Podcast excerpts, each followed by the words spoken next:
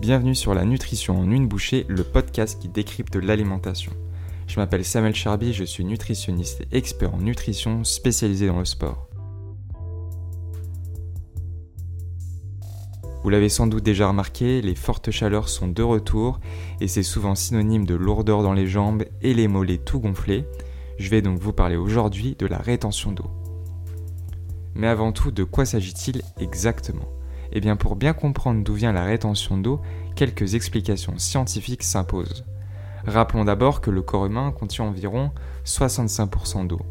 Et lors d'une perturbation entre les différentes osmolarités dans votre corps, et en particulier l'eau et le sang, cela crée un déséquilibre.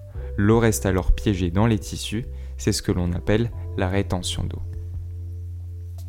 La rétention d'eau est synonyme d'œdème, c'est-à-dire un gonflement des tissus, une sensation de lourdeur comme on l'a dit précédemment, une sensation de raideur provoquant son augmentation qui est souvent présente dans les membres inférieurs. Nous savons qu'il existe des aliments favorisant la rétention d'eau, dont notamment le sel et les aliments qui en cachent, comme par exemple le pain. C'est l'un des aliments les plus consommés par les Français, mais c'est aussi l'un des plus riches en sel.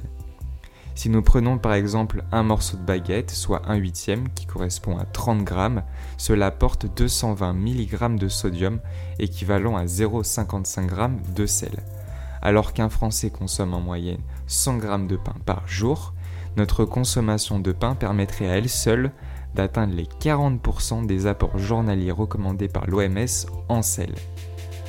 Il est préférable donc de privilégier le pain de son ou le pain complet, qui eux contiennent moins de sel plutôt que le pain blanc ou le pain de mie où l'on aura ajouté du sel pour donner du goût et le conserver plus longtemps.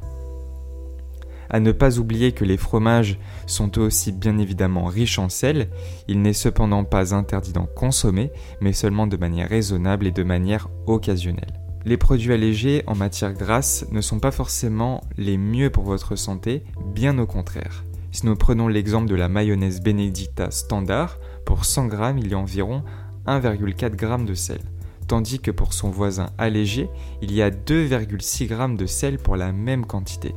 Ce constat serait expliqué par le fait qu'en diminuant les apports en graisse du produit, on altère surtout le goût de celui-ci.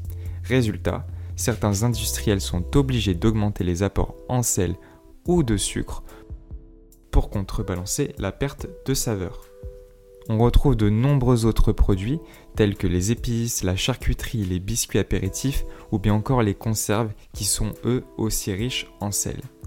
Les eaux minérales ne sont pas à oublier, qui sont elles-mêmes riches en sodium. On peut notamment citer la Vichy Célestin, la Ceinture, la Harvey et bien d'autres encore.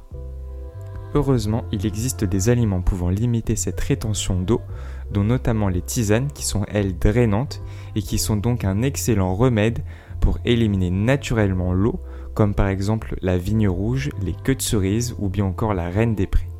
Certains aliments propriétés diurétiques augmentent l'élimination du sodium et de l'eau par les reins, notamment la figue, l'ananas, l'asperge, l'artichaut, le fenouil, le raisin et pour des fruits de saison, la pastèque et le melon. Côté boisson, l'eau sera votre meilleur allié santé, surtout en ces fortes périodes de chaleur.